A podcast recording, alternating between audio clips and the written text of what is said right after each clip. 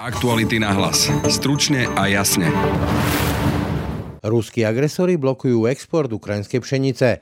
Môže to viesť k ďalšej arabskej jari, teda nepokojom v krajinách Severnej Afriky, ako i masívnej migračnej vlne, varuje analytička Silvia Triaky. Ani my v Európe, ak si budeme aj môcť kúpiť ten chlieb, ale za drahšie, tak my sa nevyhneme dôsledkom toho, že si niekto nebude mať čo kúpiť, že ten chlieb tam skrátka nebude. Alebo že tie ceny budú také, že budú teda na hranici, absolútne na hranici toho hladomoru. Rusko sa opakovane vyhráža použitím jadrových zbraní.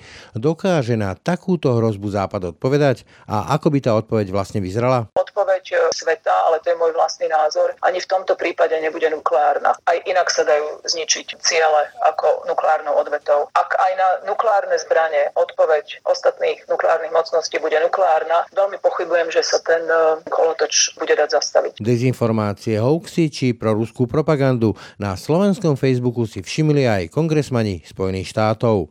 Šéf platformy tak bude musieť v dohľadnej dobe vysvetľovať, prečo takéto konšpirácie vládnu našej najrozšírenejšej sociálnej sieti. Čo by sa mohlo zmeniť, ak by to Zuckerberg začal naozaj riešiť? Odpovie expert na informačnú bezpečnosť Tomáš Kryšák. Tu máme napríklad veľké proruské skupiny, hej, kde nájdete desiatky tisíc ľudí, ktorí tam denne vygenerujú stovky rôznych príspevkov, ktoré sú v podstate častokrát nepravdivé. Už len tam by vlastne bolo potrebné mať nejakého napríklad človeka, ktorý by pomáhal tým ľuďom sa zorientovať v tom, čo je realitou a čo je naopak propagandou. Počúvate aktuality na hlas. Tento raz o hrozbe globálneho hladu ale aj o dezinformáciách a možnosti ich regulácie na Facebooku. Pekný deň a pokoj v duši praje, Brian Dobšinský. Nie je na čo čakať. Príďte si do Fordu pre vaše nové hybridné SUV ešte dnes. Populárne modely Ford Puma a Kuga, s ktorými zdoláte hory aj mesto, sú pre vás okamžite dostupné a to v širokej škále výbav aj s možnosťou predloženej záruky a gratis servisu na 5 rokov alebo až do 120 tisíc kilometrov. Pre viac informácií a okamžite dostupné skladové vozidlá navštívte Ford SK alebo vášho predajcu značky Ford.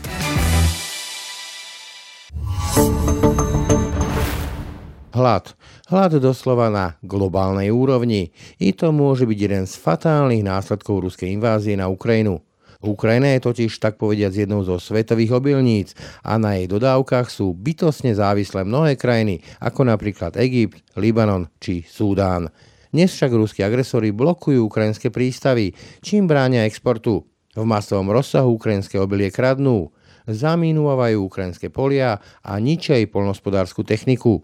Výsledkom je tak hrozba hladomoru v niektorých už aj tak dnes pomerne veľmi nestabilných a chudobných regiónoch sveta kam odstavenie dodávok ukrajinskej pšenice môže viesť, ale aj o ďalších globálnych hrozbách vyplývajúcich z ruskej invázie som sa rozprával s analytičkou Silviou Tyriaky. Začneme úplne od začiatku opäť. Ruská invázia len zdôraznila problémy, ktoré tu už boli, čiže agresia Ruska voči Ukrajine prišla zjavne už v období, keď potravinová bezpečnosť nebola úplne v najlepšej forme. V dôsledku klimatických zmien, v dôsledku globálneho oteplovania, áno, na nárastom klímu 1%, máme viac sucha, máme viac tepla, máme viac potravinových škodcov a múdri ľudia hovoria, že keď sa teplota zvýši o ďalší jeden stupeň, tak môžeme byť svetkami katastrofy. Ja tu samozrejme nechcem teraz znieť ako populista strašiaci apokalypsou, ale je zjavné, že nie sme úplne v najlepšej forme a ruská agresia túto situáciu len zhoršila. Hej. Už ste už povedali, že najväčšie zásobárne potravinového trhu miznú a podľa odhadov potravinovej a polnohospodárskej agentúry jedna tretina ukrajinskej úrody tento rok nebude môcť byť pozbieraná. Napríklad zásoby na Ukrajine, ktoré sú v oblastiach, ktoré sú pod kontrolou Ruska, tak tieto zásoby si Rusi odvážajú domov do Ruska, ja neviem, ako vojnovú korisť alebo súčasť toho. No a perspektívne, ak agresia neskončí, neviem teda, nevyzerá to tak, že v dohľadnej dobe sa situácia ukludní, tak ďalšie roky nebudú o nič lepšie, lebo neviem si predstaviť, kto bude siahať, kto bude sadiť vo vojne. Čiže toto by sa číselne teda podľa odhadov malo pretransformovať do 19 až 34 miliónov tón exportu, ktorý tento rok nebude a na budúci rok by to malo byť vyše 40 miliónov, až nejakých 43-45 miliónov tom, čo má mať priamy dopad na až 150 miliónov ľudí. No a toto nebude mať za následok len migráciu, potravinovú migráciu, ale aj ďalšiu destabilizáciu tých krajín, ktoré ste spomínali. Spomínali ste Egypt. Egypt je závislý na týchto zdrojoch až do 60%, ale napríklad Somalsko 90%. A nesmieme zabúdať, alebo bolo by dobre si pripomenúť, že jeden z hlavných dôvodov arabskej jary boli práve vysoké ceny pšenice. A teraz, odkedy potravinová polnohospodárska agentúra začala prvýkrát vydávať index potravinových cien v roku 1990, po prvýkrát narastli ceny až o 60% a predpokladá sa, že narastú ďalších 20%. No a, Toto áno. môže viesť e, k nejakej ďalšej v odzokách arabskej jary, ak to svetové spoločenstvo nebude vedieť nejakým spôsobom saturovať ten výpadok? No ja sa obávam, že áno, lebo ja si veľmi dobre pamätám začiatok arabskej jary a dôvody v podstate tých protextoch v krajinách, či už to bol Tunis alebo aj Sýria. Bolo to sucho, boli to presne tí potravinoví škodcovia, o ktorých som hovorila, čiže v dôsledku toho teda nárast e, pšenice. Čiže my by sme boli v tejto situácii aj bez vojny na Ukrajine, akurát, že v dôsledku toho, že Ukrajina spolu s Ruskom tvorí 30% svetového exportu pšenice a 65% exportu slnečnicového oleja, napríklad 46 z toho iba Ukrajina, tak e, áno, predpokladáme, že situácia sa neúnosne, no neviem, či neúnosne, no dúfam, že teda uh, až také dramatické to nebude, ale zhorší určite. No a to hovoríme len o potravinách, ale potom sú to ceny hnojív napríklad. Rusko a Bielorusko okrem Kanady vedú vo svetovej produkcii hnojív, či už dusičnáno alebo potásiano. E, sankcie a reštrikcie v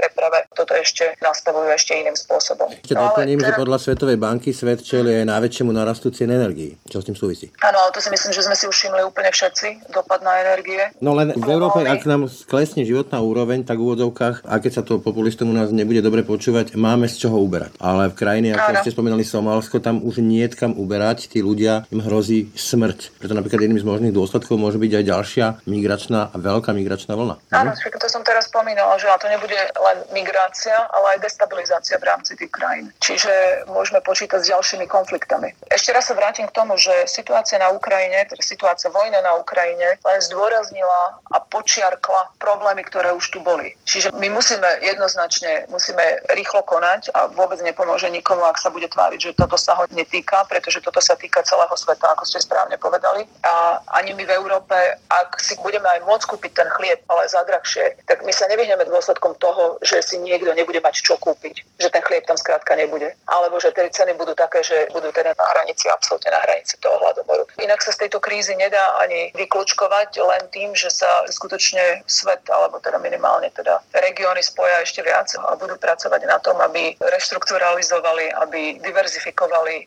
a tak ďalej a tak ďalej. No a globálny dopyt po fosilných palivách pravdepodobne tiež nebude klesať. Podľa odhadov by mal byť práve že najvyšší v rokoch 2023 až 2025 s dôrazom na zemný plyn. Čiže veľa možností nemáme, aj keď by sme sa napríklad chceli orientovať viac na jadro, ako Spojené kráľovstvo plánuje zvýšiť závislosť na nukleárnom palive až o 25%, ale ceny uránu stúpajú. Myslím si, že teraz už presiahli 50 e, dolárov za libru a v minulom roku, na začiatku minulého roku to bolo 30, niečo, 30,5 alebo 30,30 dolárov za libru. Takže ak sa pozrieme na čísla, veľa možností nemáme a diverzifikácia je nevyhnutná. Ako zdrojov, tak aj dodávateľov. Čiže z toho, čo hovoríte, ak by som použil také silné slova, sa dá povedať, že tá ruská invázia na Ukrajinu rozkývala tu už i tak veľmi krehkú geopolitickú stabilitu celého sveta do takej miery, že dnes sa v podstate ten svetový poriadok zrúčil a nevieme modelovať, ako to bude vyzerať povedzme, že o rok, 2, 3, 5? Ja si nemyslím, že sa zrúčil, ja si myslím, že tu stále je, ale poprvé nemali by sme mu dovoliť, aby sa zrúčil a po druhé nemali by sme ho meniť predtým, ako budeme mať vytvorený nejaký systém, ktorý ho nahradí, pretože to vákuum, to vákuum bude neudržateľné. Ale to si myslím, môže sa stať úplne niečo, s čím nepočítame a ten eh, Black Swan efekt môže v podstate zmeniť eh, nastavenie všetkého zo dňa na deň. No, tých posledných pár rokov, povedzme si pravdu, nebolo úplne ideálnych vo svete, ale tiež si myslím, že ono to tu už vlastne desiatky rokov prezentné bolo, že tieto situácie, ktoré pandémia, že to hnilo pod povrchom, vojna, ne? áno, a teraz sa to v podstate len vykryštalizovalo, takže nemalo čo nás prekvapiť. Aby nás som, malo prekvapiť. Aby som ešte pridal, vy spomínate tú násimovskú čiernu labuť, talabovskú teda e, čiernu labuť, tá môže vyzerať aj tak, ako to dneska vidíme prakticky dennodenne z ruskej propagandy, televíznej aj tlačenej, kde sa permanentne hovorí o jadrových útokoch na Írsko, Britániu, Polsko, Spojené Spojené štáty, ďalšie krajiny západu. Proste Rusko a dokonca aj sám Putin, aby to nebolo len otázka propagandy, sa vyhráža neustále jadrovými útokmi voči každému, kto by akože chcel zasiahnuť do diania na Ukrajine. Ani nie do samotného Ruska, čo je ruská strategická doktrína použiť jadrové zbranie, keď je Rusko ohrozené, ale on to rozširuje aj na jeho inváziu na Ukrajine. Nakoľko to máme brať vážne, tieto hrozby? No ono to tiež opäť ešte raz, ani toto nie je nič nové. Táto hrozba je tu v podstate reálne už 60 rokov a vojna na Ukrajine len znásobila. No a čo urobíte s niekým, kto sa v kuse vyhráža, kto v kuse straší? No keď sedíte vedľa niekoho, takého buliho niekde v triede, tak si od neho odsednete, tak idete na opačnú stranu triedy, ale toto nám v tomto nepomôže. Ak sa vyhrážajú nukleárnymi dronmi, ktoré zničia všetky blízke ostrovy a urobia z Británie v podstate neobývateľnú radioaktívnu púšť a berú toto vážne, je to teda v hlavných správach, no je ťažké nebrať to, alebo je ťažké brať to na ľahkú váhu. Čiže tá reálna hrozba tam je, ale opäť nie je to nič nové. Mne skôr nejdu do hlavy ale vyhlásenia, alebo teda mentálne nastavenie o morálnom ani nehovorím ľudí, ktorí takéto správanie nielenže tolerujú, ale ho ešte nejakým spôsobom velebia a robia teda z Ruskej federácie, robia z Ruskej federácie obeď. Hej. Máme tu blatantnú agresiu, máme tu výražky zničením celého sveta a neviem ešte, kam ďalej sa dá posunúť. Čiže ak to nie sú ľudia z Ruskej federácie, ak sú to ľudia teda z prilahlých krajín, tak ja si to neviem vysvetliť inak len nejakou formou štokholmského syndromu, ktorým títo v podstate ľudia, ktorí si myslia, že je to v poriadku, trpia. Takže áno, reálna hrozba je tu. Čo mňa skôr ale teda zaráža sú vyhlásenia niektorých a teda názory, názory niektorých ľudí, ktorí s týmto, ja neviem, či súhlasia, alebo, alebo sa im to páči. Vy ste spomínali, že čo robiť, ak máte takéhoto nejakého násilníka, povedzme, že v triede, že si odsadnete. No v prípade takýchto jadrových výhrážok tu predsa existovala a stále existuje tzv. doktrína MAD, teda doktrína vzájomného masového odstrašenia, že keď použije jeden jadrové zbranie, tak sa mu dostane rovnakej odpovedi a v takom prípade hrozí vyhľadenie ako útočníka, tak aj obete. Ale zo strany západu okrem Borisa Johnsona som nezaregistroval nejaké slova o tom, že západ je pripravený reagovať povedzme, že proporčne na prípadnú jadrovú hrozbu, respektíve e, jadrový útok zo strany Ruska. E, sú nejaké konzistentné plány a zmysluplné plány na to, čo urobiť, ak by povedzme Rusko jadrovo vybombardovalo, vymyslím si, nejaké letisko v Polsku alebo niekde na Ukrajine? Si myslím, že to už asi veľa odo mňa chcete, lebo skutočne neviem, či takéto plány existujú a len viem, že napríklad Poliaci majú v rámci ministerstva obrany už aj sekciu pre Chcú mať jadrovú zbraň. zbranie. Dobre, skúsim to preformulovať. masového. Podľa vás teda je Západ e, pripravený, lebo to nie je ľahké rozhodnutie v demokratickom štáte, jadrovo odpovedať na prípadný jadrový útok Ruska? Určite, lebo však v podstate každá jadrová mocnosť má second strike capacity. Hej, a s týmto každá ďalšia jadrová veľmoc počíta. No ale keď sme hovorili o tom odsadnutí si od niekoho, no tak jadrové zbranie sa tiež teda delia na tie strategické a na tie taktické. A keď to poviem tak hrubo, tak ono od tých taktických ako teoreticky nejaký ten odstup niektoré krajiny môžu mať, aj tam sa relatívne odsadnúť dá. Ale netreba podceňovať ani to. Veľa analytikov alebo komentátorov v poslednej dobe tvrdí, že Rusko je pripravené použiť práve tie taktické zbranie, ktoré môžu byť od 1 do 100 kiloton. Len tak na ilustráciu, čo bolo použité v Hirošime, tak eh, tá bomba mala 15 kiloton. Takže ani tieto zbranie samozrejme netreba brať na ľahkú váhu. Počíta sa s tým, že ak teda Rusko už nebude vedieť kam a teda bude zatlačené do kúta v tejto konkrétnej situácii s samým sebou, lebo ako do tejto situácie Rusko nikto netlačil túto krajinu. Takže ak teda nebudú vedieť a budú sa snažiť nejakým spôsobom to víťazstvo dosiahnuť, tak použijú teda taktické zbranie. No ja si myslím, že odpoveď e, sveta, ale to je môj vlastný názor, ani v tomto prípade nebude nukleárna. Že aj inak sa dajú zničiť ciele ako nukleárnou odvetou. Ak aj na nukleárne zbranie odpoveď ostatných nukleárnych mocností bude nukleárna, veľmi pochybujem, že sa ten e, kolotoč bude dať zastaviť. S týmto sa pravdepodobne počíta. Že aj odveta na, ak teda strategické sú samozrejme niečo iné. To neznamená, že tá odveta alebo tá odpoveď bude menej bolestivá pre Rusko. Úplne na záver teda, ak to som správne pochopil, to, čo hovoríte, znamená, že ak je Rusko ochotné použiť povedzme taktické jadrové zbranie, pri definícii toho, že sú ohrozené jeho strategické záujmy, ktoré dnes Putin definuje nejakou územnou agresiou na Ukrajine, tak v podstate nemôže prehrať. Pokiaľ sa tam samo Rusko nezrúti do seba. Mýlim sa? Môže prehrať. Môže prehrať, pretože nukleárne zbranie nie sú jedinou zbraňou, ktorou sa dá naozaj zničiť aj infraštruktúra a dá sa, teda existujú zbranie, ktorými sa dá dosiahnuť alebo docieliť taká istá škoda na určitých cieľoch ako taktickými nukleárnymi. Alebo teda podobná, nehovorím, že taká istá, ale ako primeraná. Čiže ešte raz si myslím, že na čím sa momentálne zamýšľa je, že ak sa toto stane, tak odveta bude minimálne takisto tvrdá, ale nie prostredníctvom ďalšej taktickej nukleárnej zbrane. Toto je ten uh, reasoning, alebo toto je tá logika. Preto ešte úplne na záver, ak môžem jednu podotázku k tejto jadrovej téme. Spomínali sme Polsko. Polsko už avizovalo dokonca verejne, že má záujem o jadrovú zbraň, respektíve, že by na jeho území bola nejaká americká jadrová zbraň. Nepovedie tieto výhražky Ruska jadrovými zbraniami k oživeniu snách rôznych podivných režimov, povedzme, že v treťom svete, v Afrike a neviem kde všade, o získanie jadrových zbraní ako ultima ratio argumentu? Podstate toto oživenie už prebiehalo minimálne od začiatku arabskej jary od roku 2011. Čiže štáty na Blízkom východe s touto možnosťou alebo s touto alternatívou už flirtujú dávno. My sme to tu pravdepodobne neregistrovali, ale táto debata na Blízkom východe a v Severnej Afrike prebiehala už a prebieha už dlhší čas. Saudská Arábia, ako ono v podstate nie len ja teraz hovorím o arabskej jari, ale ono je to aj v nadväznosti na aktivity Iránu a tak ďalej. Čiže ak Polsko, vrátim sa naspäť e, k nám do Strednej Strednej Európy.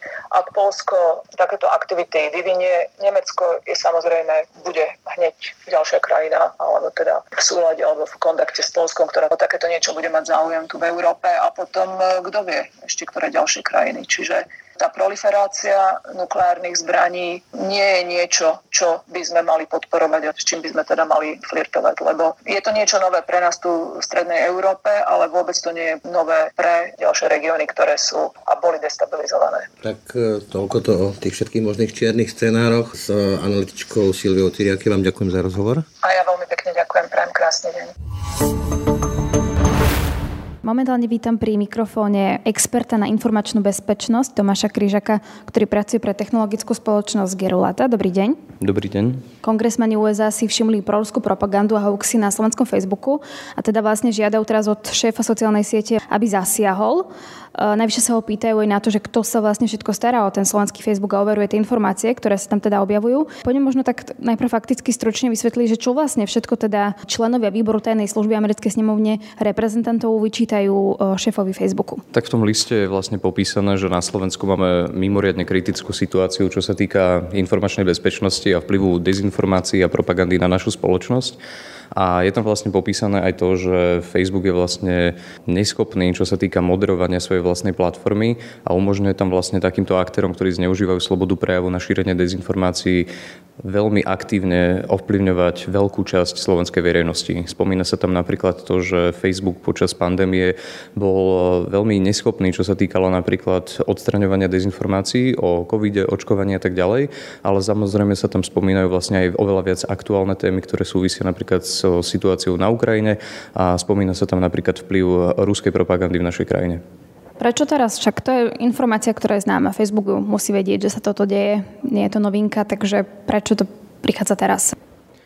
Je to tak, Facebook bol o tomto informovaný dlhodobo, rôzni experti, predstavitelia štátu, predstavitelia občianskej spoločnosti upozorňovali Facebook a jeho zástupcov a predstaviteľov, že tu tento problém dlhodobo je, upozorňovali na to roky, ale čo sa vlastne zmenilo je, že po návšteve amerických kongresmanov na Slovensku, ktorí boli plne informovaní o tom aktuálnom stave na Slovensku, sa táto informácia dostala vlastne na najvyššie poschodie spoločnosti Facebook samotnému Markovi Zuckerbergovi a vlastne z pozície moci amerického kongresu je Mark Zuckerberg v podstate donútený už konečne reagovať na tieto faktické skutočnosti. Je to naozaj tak, že ten slovenský Facebook je preplnený tou proruskou propagandou viac ako iné krajiny? Či to nie je tak, že by sa mal možno šéf Facebooku zaoberať rôznymi štátmi a že tam ten problém je tiež podobný, alebo naozaj Slovensko v tomto je vynimočné?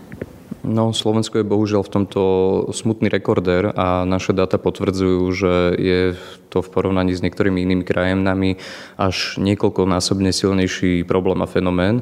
A treba tu vlastne tiež povedať, že proruské dezinformácie tvoria napríklad v niektorých prípadoch a niektorých kruhoch až vlastne 80% interakcií, keď sa pozrieme na vlastne rozloženie tých rôznych aktérov. Čiže je tam vidieť, že má to obrovský dosah a vplyv na slovenskú spoločnosť a je to bezprecedentné. Taká situácia nie je ani v Polsku, ani v Česku, ba dokonca ani v Maďarsku. Čím to je, že to je Slovensko v tomto je taká jednotka? Je to v podstate tým, že tu od roku 2013 e, začala postupne vznikať čoraz väčšia a širšia sféra, e, doslova ekosystém rôznych aj anonymných, aj e, priznaných aktérov, ktorí šíria dezinformácie. A dá sa povedať, že vytvorili pre veľkú časť spoločnosti niečo, čo sa dá nazvať, že doslova životný štýl konšpiračného myslenia, ktorý vlastne človeka uvrhne do takého cynického pohľadu na svet, kedy čokoľvek, čo sa stane, tak interpretácia reality dáva tomu človeku zmysel iba cez rôzne dezinterpretácie, dezinformácie a konšpiračné teórie. Ako si majú teda ľudia predstaviť, že čo bude ďalej? Že Mark Zuckerberg dostal teda ten list a čo ďalej? On sa teda čo posadí pred kongresmanov, bude vysvetľovať, prečo je na Slovensku taká situácia, bude priamo hovoriť o Slovensku, tak toto nejak bude prebiehať. Je to tak, e, takéto verejné vypočúvania vlastne už v kongrese boli. Zúčastnil sa ich práve Mark Zuckerberg, ale aj iní predstaviteľe Facebooku a je veľmi pravdepodobné a myslím, že už to Facebook vlastne aj potvrdil, že on teda túto e, pozvánku k vypočúvaniu prijal a je vlastne očakávané, že v dohľadnej dobe sa toto stretnutie udeje a vlastne budeme môcť naživo sledovať, ako Mark Zuckerberg odpoveda na otázky amerických kongresmanov o Slovensku. Tak to váš predpoklad niečo s tým urobil alebo neurobil, lebo predsa vie to, vie to roky, Slovensko je malá krajina, prečo by ho to malo zaujímať? Osobne si myslím, že určite dojde k nejakému posunu. Otázne je, ako veľmi ten posun bude efektívny k riešeniu tohto problému. Môže sa napríklad stať, že Facebook sa rozhodne zvýšiť počet fact-checkerov na Slovensku, pretože máme tu vlastne len jedného fact-checkera, čo je e, na náš trh e, žalostne málo. A taktiež je Facebook mimoriadne netransparentný a napríklad nevieme, kto sú a koľko e, máme na Slovensku moderátorov obsahu, ktorí sú zodpovední za to, že rôzny obsah je z tejto platformy po nahlásení napríklad odstraňovaný alebo je mu znížený dosah a bolo by veľmi pozitívne, ak by napríklad Facebook začal byť v tejto téme transparentný a ak by napríklad na Slovensku zriadil aj pobočku, kde by sa napríklad mohli slovenskí občania dovolať doslova spravodlivosti, ak sú napríklad porušované ich práva, napríklad ak dojde k tomu, že je bez akéhokoľvek udania dôvodu zrušených účet, alebo je tam vlastne spáchaná nejaká iná krivda alebo nepravosť, ktoré sú vlastne terajšej podobe na Facebooku dá sa povedať, štandardom. A aj v tom liste sa na to pýtajú šéfa, šéfa Facebooku, že ako to, že máme vlastne jedného, keď to poviem slovensky, nejakého overovateľa faktov. Čiže ako toto napríklad funguje v iných krajinách, respektíve skúsme si možno vysvetliť, že čo vlastne táto osoba robí a ako sa kontroluje náš slovenský Facebook. Slovenský fact-checker, podobne ako iní fact-checkeri, e, ktorí pracujú pre spoločnosť Facebook, pracuje v podstate pre spoločnosť AFP a on sa venuje tomu, že e, dostáva aj nahlásenie od svojich napríklad kolegov zo zahraničia, že sa šíria napríklad nejaké konkrétne dezinformácie a vypracováva na ne komplexné posudky, ktoré vlastne tieto informácie dávajú na pravú mieru. A momente, ako vlastne vyprodukuje takýto výstup, ktorý je vlastne fakticky overený a presný, tak tá daná informácia, ktorú potom Facebook identifikuje, že sa šíri na sociálnej sieti, je označená ako falošná správa a je tam vlastne prítomný aj link, ktorý keď si vlastne používateľ rozklikne, tak má šancu sa vlastne dozvedieť celý ten príbeh a vlastne kompletné vysvetlenie toho, že prečo tá daná informácia bola nepravdivá. No dobre, ale ako dokáže vlastne jeden človek pracovať s, s celým Slovenskom a s všetkými užívateľmi Facebooku? No práve to je ten problém, že jeden človek v takom veľkom informačnom priestore dokáže zachytiť naozaj, že len možno 10 tisícinu tých problematických informácií, ktoré sa v tom priestore nachádzajú.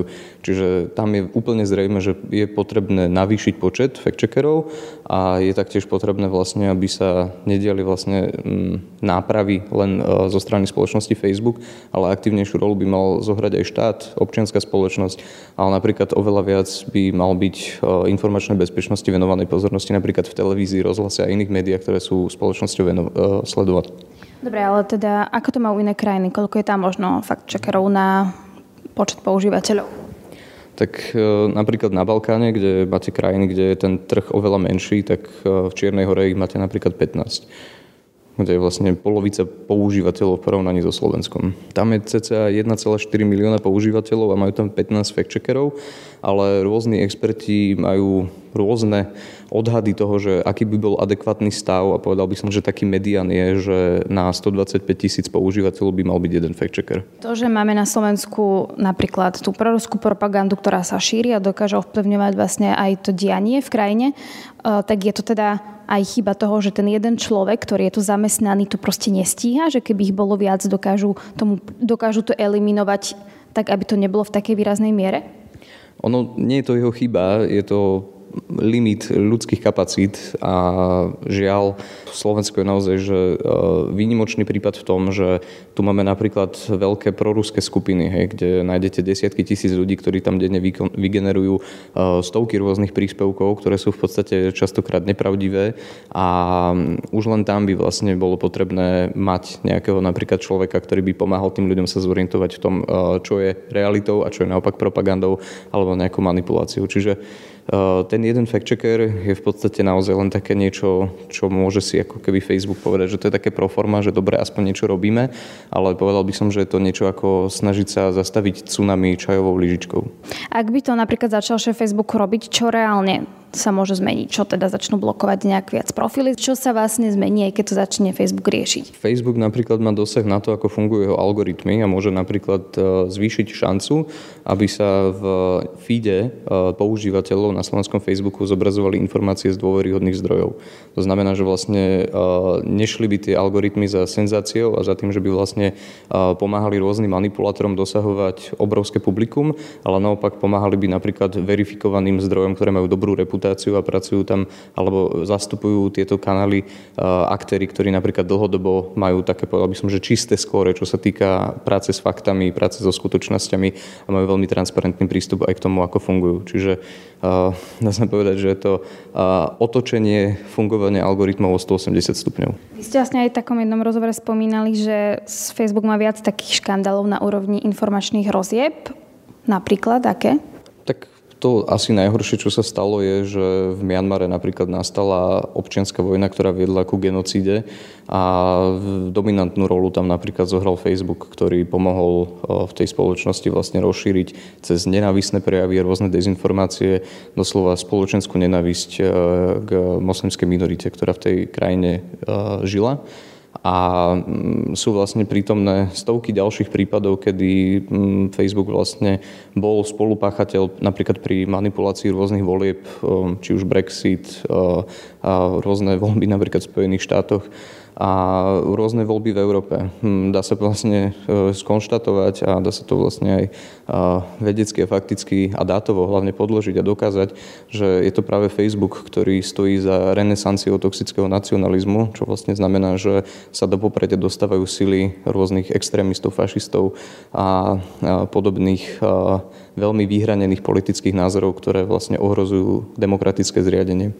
Ale je to, že zámer Facebooku alebo schopnosť nekontrolovať všetko, čo sa deje na tej platforme? Ono je to v podstate negatívna externalita. Nemyslím si, že Facebook mal toto niekedy ako svoj vedomý plán, to by bolo absurdné, ale v podstate tam ide eh, hlavne o to, že to bolo spôsobené e, zmenou toho biznisového plánu, ktorý táto spoločnosť má. E, svoju rolu tam vlastne zohrala viceprezidentka spoločnosti Facebook pani Sandberg, ktorá pred niekoľkými, pred niekoľkými rokmi pomohla zmeniť ten algoritmus tak, že vlastne zvýhodňovalo informácie, ktoré v ľuďoch vyvolávali rôzne negatívne emócie a v podstate to už bola ako keby taká snehová gula, ktorá sa vlastne len viac a viac nabaluje a tento negatívny fenomén v našich spoločnostiach naprieč naozaj celým svetom výrazne dlhodobo posilňuje. Ja som niekde čítala aj také akože analýzy alebo vyjadrenie, že Facebook je trošku takým nástrojom aj Vladimíra Putina.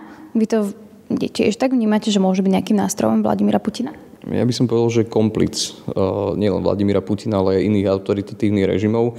A napríklad je to veľmi viditeľné na slovenskom Facebooku, kde dokážeme už teraz uh, dátovou analýzou identifikovať stovky rôznych účtov, skupín, profilov, ktoré sa vlastne dlhodobo vedomo venujú uh, propagácii a rozširovaniu rôznych narratívov, či už ruskej propagandy alebo ruských zahraničných záujmov.